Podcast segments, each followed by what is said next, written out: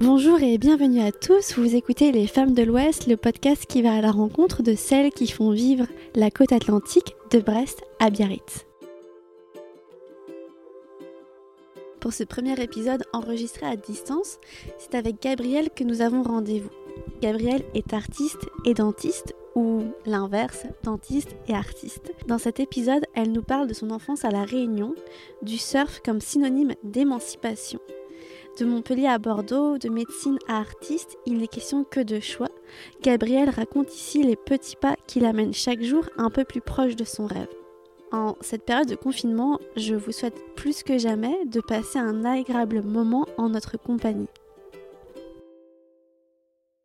Bonjour Gabrielle. Bonjour. Euh, tu vas bien? Oui, ça va. Avant qu'on entame la conversation, euh, raconter un peu euh, comment tu m'as contactée parce que tu as eu le courage de m'envoyer un grand pavé, un grand mail pour me raconter ton histoire. Et mmh, je trouve que c'est super intéressant parce que mmh, tu as osé. Et c'est quelque chose que peu de gens font. Donc voilà, je voulais juste vous dire à tous que si vous m'envoyez un mail, je lis tous les mails que vous m'envoyez et je réponds. Et Gabriel, on s'est rencontrés à Bordeaux à la fin du mois de janvier. Euh, on voulait enregistrer un podcast. Euh, enfin, je devais redescendre sur Bordeaux pour enregistrer un podcast, mais la situation étant celle que vous connaissez, c'est pas possible. Donc c'est pour ça qu'on enregistre aujourd'hui à distance. Et peut-être que la qualité sera moins bonne que les autres fois, mais en tout cas le contenu sera tout aussi intéressant. Voilà.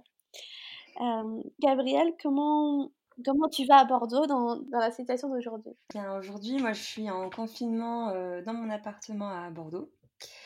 Et, euh, et voilà, euh, je suis toute seule. Je continue un peu mes, mes, petites activités habituelles, c'est-à-dire beaucoup de dessins, mais aussi du travail et, et les activités sportives comme on peut, quoi.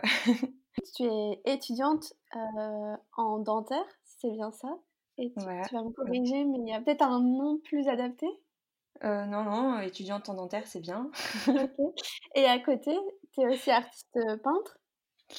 Oui, j'ai encore un peu de mal avec, euh, avec le terme, mais, mais effectivement, je commence un petit peu à me faire ma place dans ce, dans ce milieu.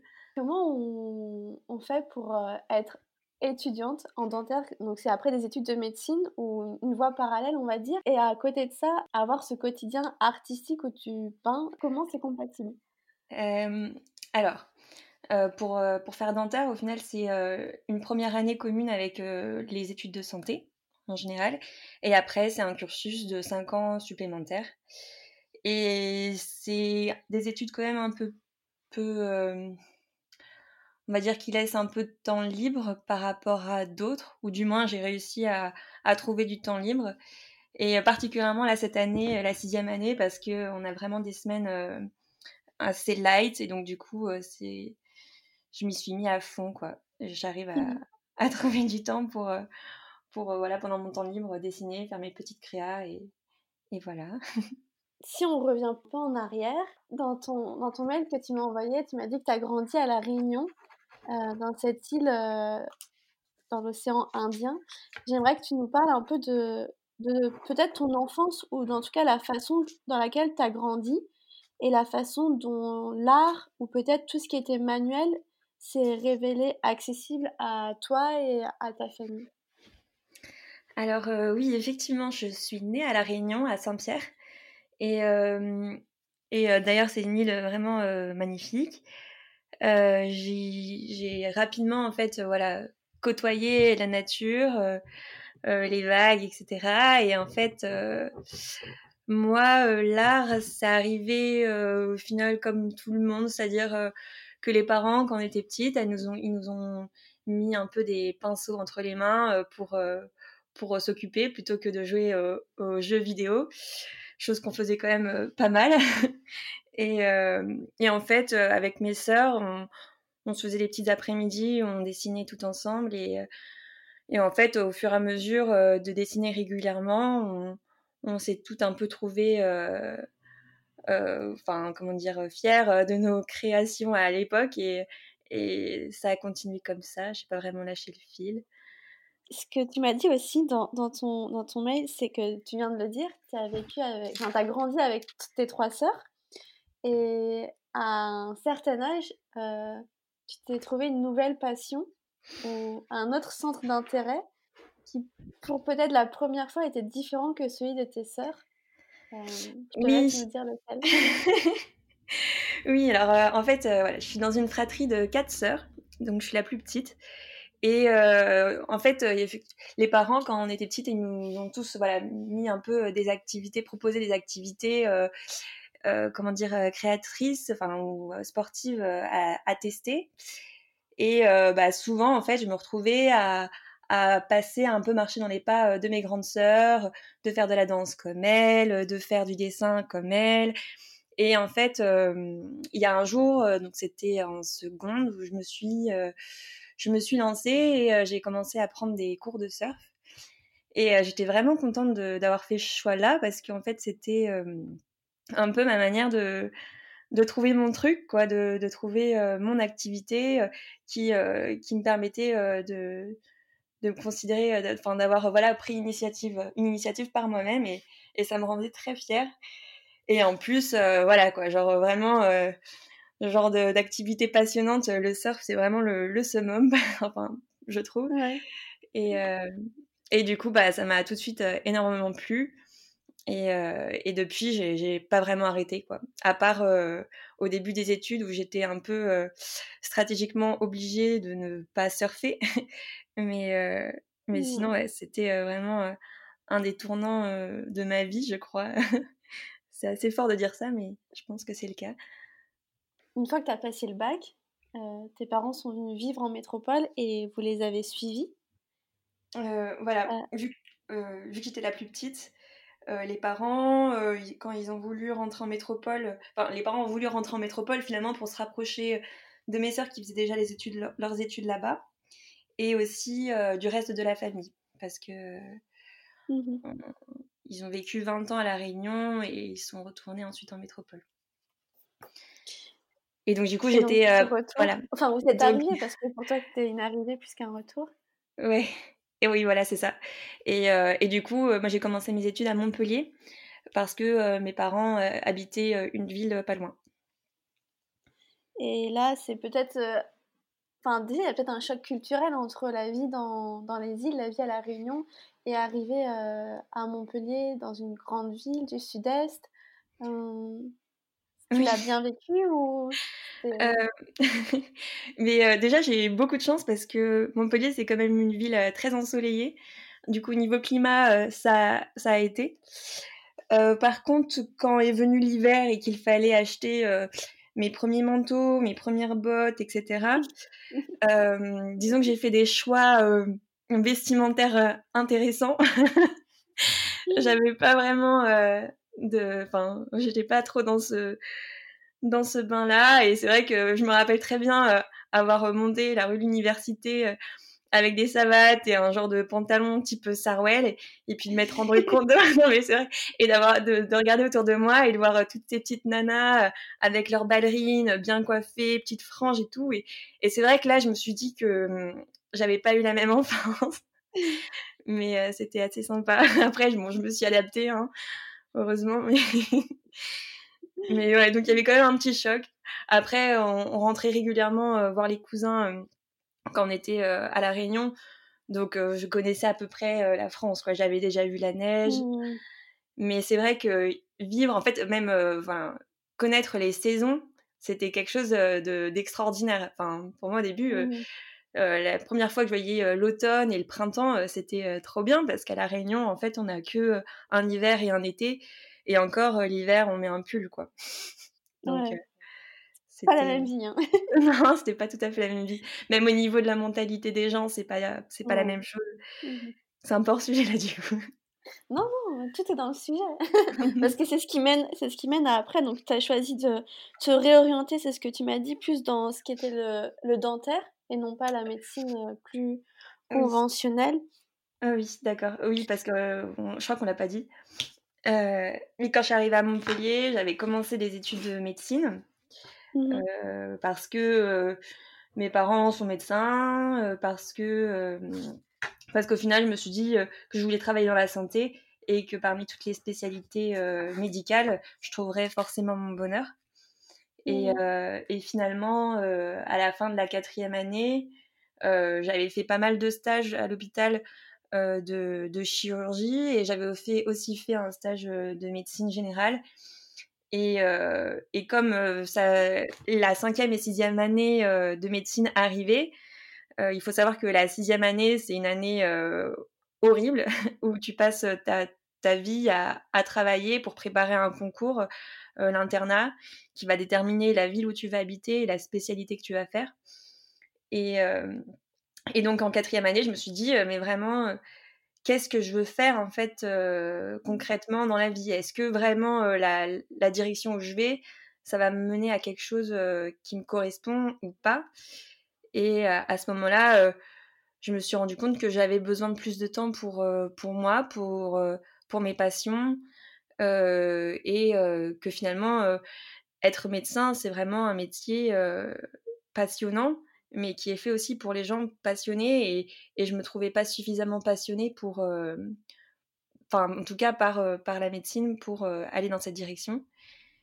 Et finalement, je me suis posé des questions et je me suis dit, bah, en fait, cherche quelque chose de manuel, cherche quelque chose dans la santé qui me laisse quand même du temps à côté pour, pour vivre, entre guillemets.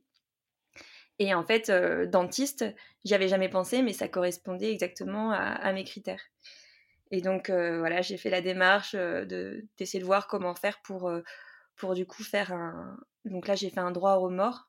C'est un peu comme une passerelle. Et je suis retournée en deuxième année de dentaire.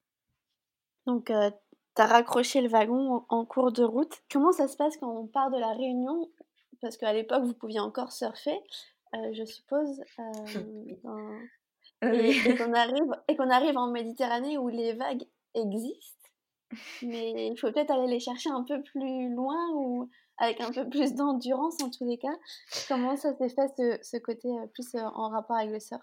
Mmh, bah alors, je me suis mis à surfer en Méditerranée euh, au bout de 4 ans à, Montpellier. Parce que, en fait, en fait, j'imaginais même pas qu'il y avait des vagues. Au début, je me mmh disais, mais c'est la mer. Chaque fois que je l'avais vue, c'était flat, donc non surfable. Et, en fait, c'est par des rencontres que je me suis rendu compte qu'en fait, en surveillant bien les prévisions, en allant checker les spots et en faisant un petit peu de route au moment où il y avait de la houle et peut-être un peu souvent du vent et du mauvais temps, on pouvait trouver des vagues. Et, et du coup, je m'y suis un peu remise là. Mais c'est surtout que voilà, enfin t'as tellement envie de surfer que peu importe les conditions, euh, tu te mets à l'eau parce que de toute manière, ça fait trop du bien de se mettre à l'eau, mmh. euh, d'essayer, enfin, de rigoler, euh, même de faire de la route. Ça permet un peu de, de découvrir finalement la côte et, et c'était très sympa, malgré tout. Et puis même, en fait, le mieux là-dedans, c'est qu'en Méditerranée, quand tu sors en Méditerranée, c'est quand tu trouves une belle vague mais alors là, c'est mmh. encore plus une pépite parce que c'est tellement là. Donc voilà, tous les surfeurs méditerranéens, je compatis. Servent des pépites. voilà, c'est ça. Après avoir passé 4 ans à, à Montpellier, euh, as décidé... plus. plus. Plus du coup? Ouais, parce que du coup, j'ai fait deux passesses plus 4 ans, j'ai dû passer 8 ans à Montpellier au final. Ok, d'accord. Et, euh, et, là, c'est assez récent, ça fait depuis un an et demi que je suis à Bordeaux. T'as fait ce choix pour euh, te rapprocher de l'océan ou pour... Euh, oui. oui, pour d'autres raisons peut-être qui ne sont pas... Euh, bof, c'était il y a bon, il y a plusieurs euh, raisons, euh, d'autres qui sont personnelles, mais euh, mmh c'est vrai que j'avais fait plusieurs saisons vers Osgore et, mmh et voilà, comme beaucoup de personnes, je suis un peu tombée amoureuse de la région.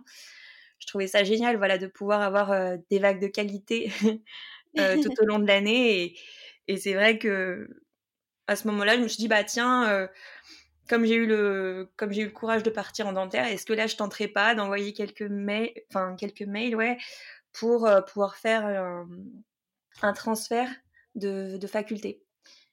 Et euh, donc du coup, c'était pas évident, mais j'ai réussi à échanger avec quelqu'un et de pouvoir être transférée à Bordeaux. Et, et je regrette pas du tout. c'est trop cool. Du coup, je, fais, je fais toujours de la route pour aller jusqu'à Lacano ou les environs, mais voilà. Mais tu as la vie à bordelaise qui est plutôt sympa du côté de, de la côte atlantique. voilà, c'est ça, c'est cool.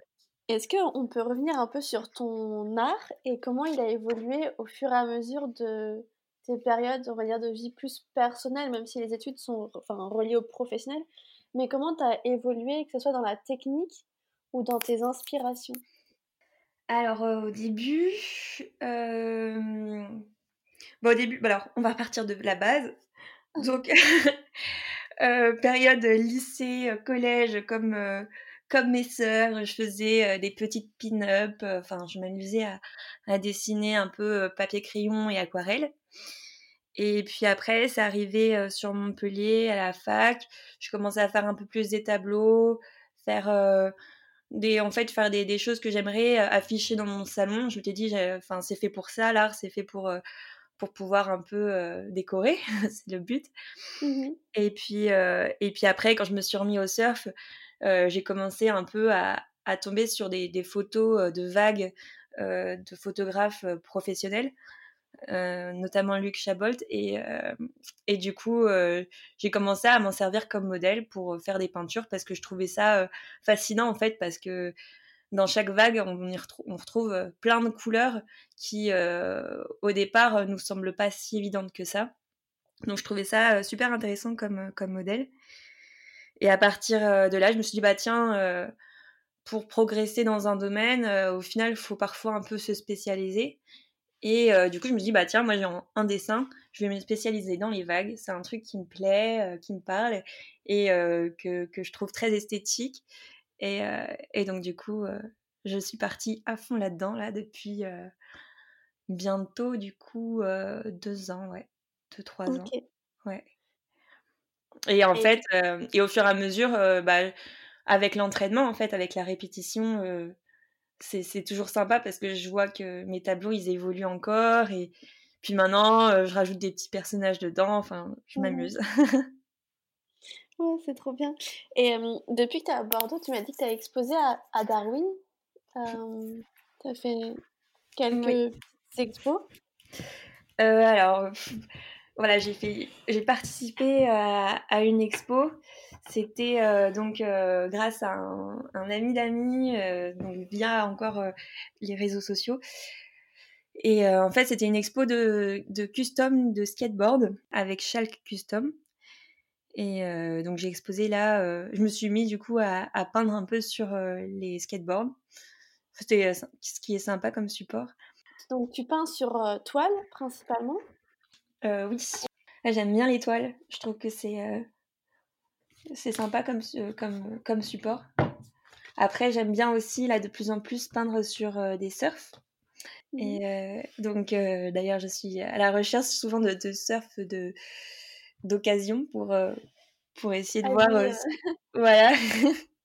je pense que à long terme, enfin en tout cas, un jour où je me ferai shaper un, un, fiche ou une ou une petite planche je vais euh, demander à, à, dessiner à même euh, le pain euh, ouais, pour, pour pouvoir la, la, customiser par moi-même.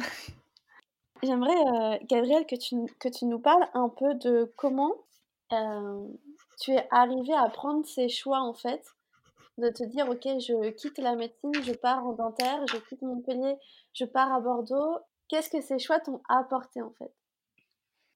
Je pense, de la confiance en moi. Parce qu'en fait, c'est euh, à chaque fois, à, chaque étape, en fait, euh, bon, je suis quelqu'un qui se pose beaucoup de questions. Tous mes amis euh, le savent.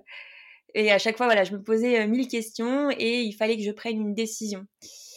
Et à chaque fois, ces choix, c'était un peu le résultat de tout ce travail de réflexion, de savoir qu'est-ce que je voulais moi, personnellement, euh, dans quelle direction je voulais aller. En fait, quel était le, fil rouge euh, qui, euh, qui, mènerait un peu jusqu'à ma vie rêvée. Et, et c'est vrai que chaque fois que je prenais des décisions, donc la décision de, de, me réorienter, la décision de partir à Bordeaux, et puis maintenant la décision de, de m'exposer un peu plus sur les réseaux, bah, c'était tout ça, ça fait que je, prenais finalement confiance en moi parce que je commençais à, à savoir où je voulais aller. Et du coup, quand on sait où on veut aller, bah, on, y croit un peu mieux. Quand finalement tu réfléchis mille ans, que tu arrives à prendre arrives à prendre une décision, ça c'est pas facile, hein, et, et, que du coup tu entreprends les actions pour te diriger vers, vers ces, ces, objectifs, en fait c'est là où, où tu dis, mais en fait je suis au bon endroit, au bon moment, et je fais ce qu'il faut pour pouvoir atteindre mes objectifs, mon rêve, en tout cas faire des petits pas dans une direction qui me correspond quoi. Et, et, en fait ça ça a mûri au fur et à mesure de, tout, de toutes ces aventures entre guillemets. Et c'est vrai qu'actuellement je me dis bah si je suis là où je suis et que je, je fais toutes ces toiles et que et que je fais des études qui me plaisent, que, et qu'en plus je commence à vivre dans une région qui me va aussi, c'est quand même grâce à, à, toutes ces réflexions qui n'étaient pas forcément faciles et, et, surtout aux décisions que j'ai prises et, et aussi au fait que je me sois quand même bougée pour, pour y arriver parce que fallait faire la démarche par exemple pour aller pour changer de faculté fallait se renseigner, fallait envoyer des mails, fallait insister. Je n'ai pas, j'ai pas eu l'autorisation la première année, je l'ai eu au bout de la deuxième. Donc, chaque fois, c'était quand même des petites étapes. Et... Mais voilà, je regrette rien. Et ça, c'est l'essentiel, en fait.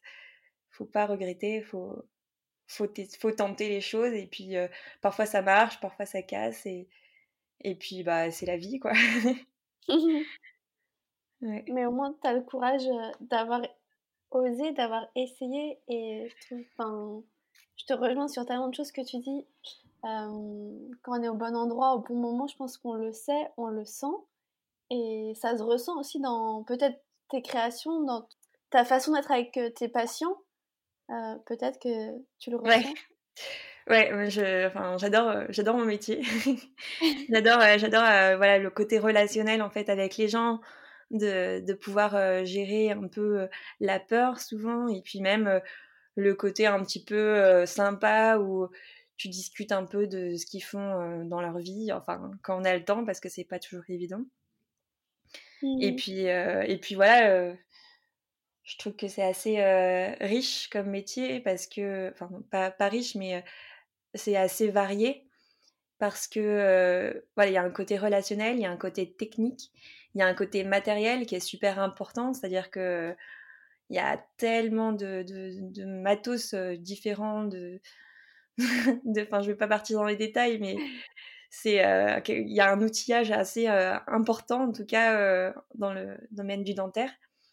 Et il y a un petit côté artistique où il faut choisir la bonne teinte, il faut faire des bonnes formes pour que ce soit le plus naturel possible. Donc, ouais. C'est vrai que je me j'ai l'impression d'être au bon endroit. Mais c'est trop marrant parce qu'au final, il y a un vrai parallèle entre la façon dont tu parles, ça pourrait être aussi bien pour décrire un dentiste que pour décrire un peintre en fait. Ce qui m'avait beaucoup plu quand je m'étais réorientée, c'est que bon, j'avais fait quand même des recherches sur voilà, le métier du dentiste. Et j'étais tombée sur des articles qui parlaient de l'art dentaire. Et, et c'est vrai que moi, je me suis dit, ah ouais, dentiste-artiste, ça me va, quoi. Donc, c'est vrai que ça a un petit peu joué. Ah, Après, il n'y a, y a pas que ça. Hein. Il y a un côté, voilà, euh, voilà, faut, faut euh, il y a un côté, euh, comment dire, médical non, non négligeable, mais la partie esthétique, elle est quand même un petit peu là, quoi. Mmh. Et qu'est-ce que seraient les conseils que tu pourrais donner peut-être à quelqu'un de plus jeune que toi, ou pas forcément, mais qui se pose des questions Tu dis on se pose des questions pendant mille ans. Qu'est-ce que tu lui dirais? Est-ce qu'il faut réfléchir pendant mille ans Ou est-ce qu'il y a des, peut-être pas des raccourcis parce que j'aime pas ce mot, mais des façons de pas rester planté sur sa chaise. Euh... Moi, je sais que à l'époque, ce qui m'avait beaucoup aidé, c'est que j'avais commencé déjà un peu à écrire. Ça, ça, ça, aide beaucoup parce que au final, quand on écrit, on, pose ses idées et on se rend un peu plus compte de, tout ce qui se de tout ce qui se chamboule dans nos têtes et ça nous permet vraiment de, de voir les choses un peu avec du recul. Et ça, ça aide énormément pour voilà déjà savoir ce qu'on veut et d'écrire régulièrement. En fait, on finit par pas se rendre compte qu'on écrit souvent la même chose et c'est souvent les choses qui sont importantes pour nous. Et, donc ça, et aussi écouter, j'avais écouté pas mal de, de, podcasts de développement personnel et ça m'avait pas mal aidé. Et pense que ça aide à mûrir un peu ce qu'on pense et, à être un peu plus sûr de soi pour pouvoir se lancer. Après, voilà, il y a plein de manières différentes de faire. Il faut, discuter avec les gens. Faut... Je pense que c'est vraiment important de d'en de, parler et, euh, et de d'échanger sur ces sur ces idées. Et après, voilà, chacun son truc. C'est ça qui est cool, c'est que moi, ce qui m'avait plu, en tout cas, déjà même quand j'ai commencé à dessiner, quand j'ai commencé à faire du surf, c'était de trouver mon truc. Quand je suis partie en dentaire, euh, c'était aussi euh, sortir du chemin un peu familial parce que mes parents sont mmh médecins. Mmh. Et, et à chaque fois, en fait, c'était, j'avais la fierté un peu, un peu de faire les choses par moi-même parce que parce que c'était ouais je faut en fait faut trouver son chemin faut trouver ce qui nous fait vibrer pour pour pouvoir prendre des décisions et agir quoi parce qu'une fois qu'on a décidé quelque chose bah, il n'y a plus qu'à. Il n'y a plus qu'à s'y mettre, il n'y a plus qu'à euh, euh, faire en sorte que. Enfin, en fait, euh, il faut se bouger le cul, en fait. Hein. voilà. non, mais déjà, faut, faut, faut, se dire que voilà, tout est possible. Il faut se dire que tout est possible si on s'en donne les moyens et, et si on pratique, si on, on répète. Enfin, je pense qu'il y a une plasticité euh, du cerveau qui est incroyable et, et quand on l'entraîne, euh, on peut faire ce qu'on veut. quoi. Est-ce que, est que tu peux nous parler un peu plus de tes inspirations euh, plus du côté de la peinture cette fois-ci, puisqu'au niveau dentaire, bon, peut-être que ça peut intéresser certaines personnes, mais ce qui m'intéresse ici, c'est plus d'où tu sors toutes tes idées, euh, toute cette peut-être imaginaire autour de la vague du surf que certains partent très loin chercher j'imagine pas grand chose, hein. mais euh, j'ai, en fait, je, suis beaucoup de photographes euh, sur euh, Instagram mmh qui, qui, font des magnifiques photos, souvent en aqua. Et, et en fait, voilà, à chaque fois, quand je tombe sur une, photo qui me, qui me parle, qui me, qui me, qui me donne envie, bah, je l'enregistre et puis après, euh, j'ai ma petite bibliothèque avec euh, toutes mes photos, avec euh, tous les photographes et, j'ai plus qu'à chercher une idée que j'aime bien et après, et après, je la reproduis. Et ce qui est marrant, c'est que quand je peins, en général, j'essaie de me rapprocher des couleurs du modèle. il y a toujours un moment où, en fait, je me lâche et je me dis, ah bah tiens, je vais rajouter un petit peu de bleu là, un petit peu de jaune là. Et, et à la fin, ça donne un truc un peu plus personnel. Et, et, quand tu parles, est-ce que tu as des rituels par exemple? Mmh, Oui, toujours en musique. Ok. Je suis une grosse fan de musique et euh, j'ai ma playlist spéciale, euh, spéciale peinture où il y a, euh, je pense, 45 heures de, de, musique et j'ai pas à réfléchir, je la mets et, c'est parti. Trop bien, j'adore. Je t'imagine trop. Enfin, en plus, on peut te voir hein, si on te suit sur Instagram, on voit comment tu fais tes, tes œuvres. oui. Euh, donc, euh, si vous nous écoutez, filez directement sur euh, le compte de Gabriel. Vous trouvez le lien dans, dans la bio ou sur les photos qu'on postera sur Instagram. et est-ce que tu peux nous dire à peu près combien de temps tu mets à faire une œuvre? Est-ce que tu, tu, peux faire plusieurs œuvres en même temps, en simultané, ou c'est vraiment une par une, tu sais vraiment où tu vas aller, ou t'en laisses reposer une, t'en reprends une autre? Euh, La façon travailles En général, j'en fais une à la fois. Et, et en fait, j'y vais souvent par tranche de deux heures. Je, je, me mets à dessiner et puis au bout de deux heures, en général, soit j'en ai marre, soit ma palette commence à s'épanouir, donc j'arrête. Et des fois, c'est un peu plus long parce que justement, il reste de la peinture et j'aime pas le gâchis. Donc, je finis par faire des mélanges et, et, ça continue un peu plus longtemps. Ensuite, globalement, ça dépend des peintures. Il y en a qui me prennent plus de temps. Après, ça dépend aussi de la, du format. Là, mmh dernièrement, j'ai fait un, un, surf et je crois que j'ai dû y passer bien 20 heures. Enfin, j'ai mmh passé beaucoup de temps, quoi, à plusieurs reprises. Mais voilà, à peu près. Et si on parle de Bordeaux, parce que c'est la ville dans laquelle tu vis actuellement, et bon, malheureusement, la situation fait que la ville doit être un petit peu trop calme, comme un peu partout. Est-ce que tu pourrais nous partager des petites adresses que tu as et que tu voudrais nous faire découvrir? Ou peut-être sur la côte, ou des endroits qui t'inspirent, que tu aimes bien? Ouais, je passe beaucoup de un peu de temps à Bordeaux et beaucoup de temps sur la côte. Mais à Bordeaux, du coup, bah il y a le Ours Café mmh ou le House Café. Et et après, sinon, enfin c'est un café très sympa, ambiance surf, donc bon voilà, ça me parle. Et ensuite, il y a aussi Arbol, qui a un, resto mexicain qui est trop bon. Et après, à Osegor, il y a Louvine, ce qui est vraiment super bon. Il y a CG, enfin CJ Sushi qui est trop bon aussi. Donc oui, voilà, Louvine, CJ Sushi à, à Osegor. Et voilà. Donc plutôt la nourriture, quoi. plutôt la nourriture. que des gourmandes. ouais, après, quelques bars, hein, mais bon. J'ai une dernière question que je pose à toutes mes invités. Peut-être que tu la connais déjà, peut-être que tu l'as préparée ou peut-être pas du tout, c'est pas très grave. Euh, la dernière question que, que je pose, c'est euh, pour toi, c'est quoi être smart? Bah, Je l'ai un peu préparée parce que du coup, j'ai écouté euh, un peu tes podcasts.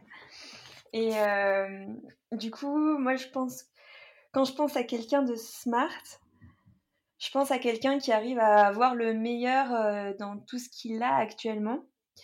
La famille, les amis, son environnement, ses bonnes et ses mauvaises expériences, et qui arrive à faire attention et apprécier euh, le moment présent. C'est quelqu'un de démerde un peu, quoi. quelqu'un qui envoie des mails pour pouvoir changer. Euh, non, je me, je, me, considère pas comme smart parce que franchement, je suis trop, trop compliquée. Mais mais ouais, pour moi, quelqu'un de smart, c'est euh, quelqu'un euh, qui a tout compris, quoi. Merci beaucoup, euh, Gabriel. Est-ce que tu veux rajouter des petites choses? On aurait peut-être oublié de dire ou des choses qui viennent à l'idée que tu veux exprimer. Non, je pensais à cette situation et actuelle. Ouais. et, et voilà, je tenais à, à dire enfin que, que j'espérais que ça allait nous faire grandir tous et, et que j'espère aussi que ça va être rétabli le plus rapidement possible. Et en attendant, que voilà, qu'on se dise pas que c'est que c'est du temps perdu ce confinement, mais que c'est l'occasion voilà de de découvrir des nouvelles choses et de et d'avancer à sa manière. Mmh voilà. Mmh. Merci beaucoup, Gabriel. Merci infiniment d'avoir répondu, enfin d'avoir envoyé un mail et, euh, et d'avoir fait toutes ces démarches euh, pour qu'on puisse se rencontrer et enregistrer le podcast aujourd'hui. Euh, donc entre Bordeaux et le Morbihan. Donc merci beaucoup. Et puis je vous invite tous à suivre Gabriel sur ses réseaux sociaux, donc principalement Instagram où vous pouvez la voir en action, en train de peindre ses œuvres. Et nous, on se retrouve dans 15 jours pour un nouvel épisode euh, le long de la côte atlantique. À bientôt. Merci beaucoup pour avoir écouté cet épisode, j'espère qu'il vous a plu et comme d'habitude on se donne rendez-vous dans 15 jours pour un nouvel épisode le long de la côte atlantique. À très bientôt.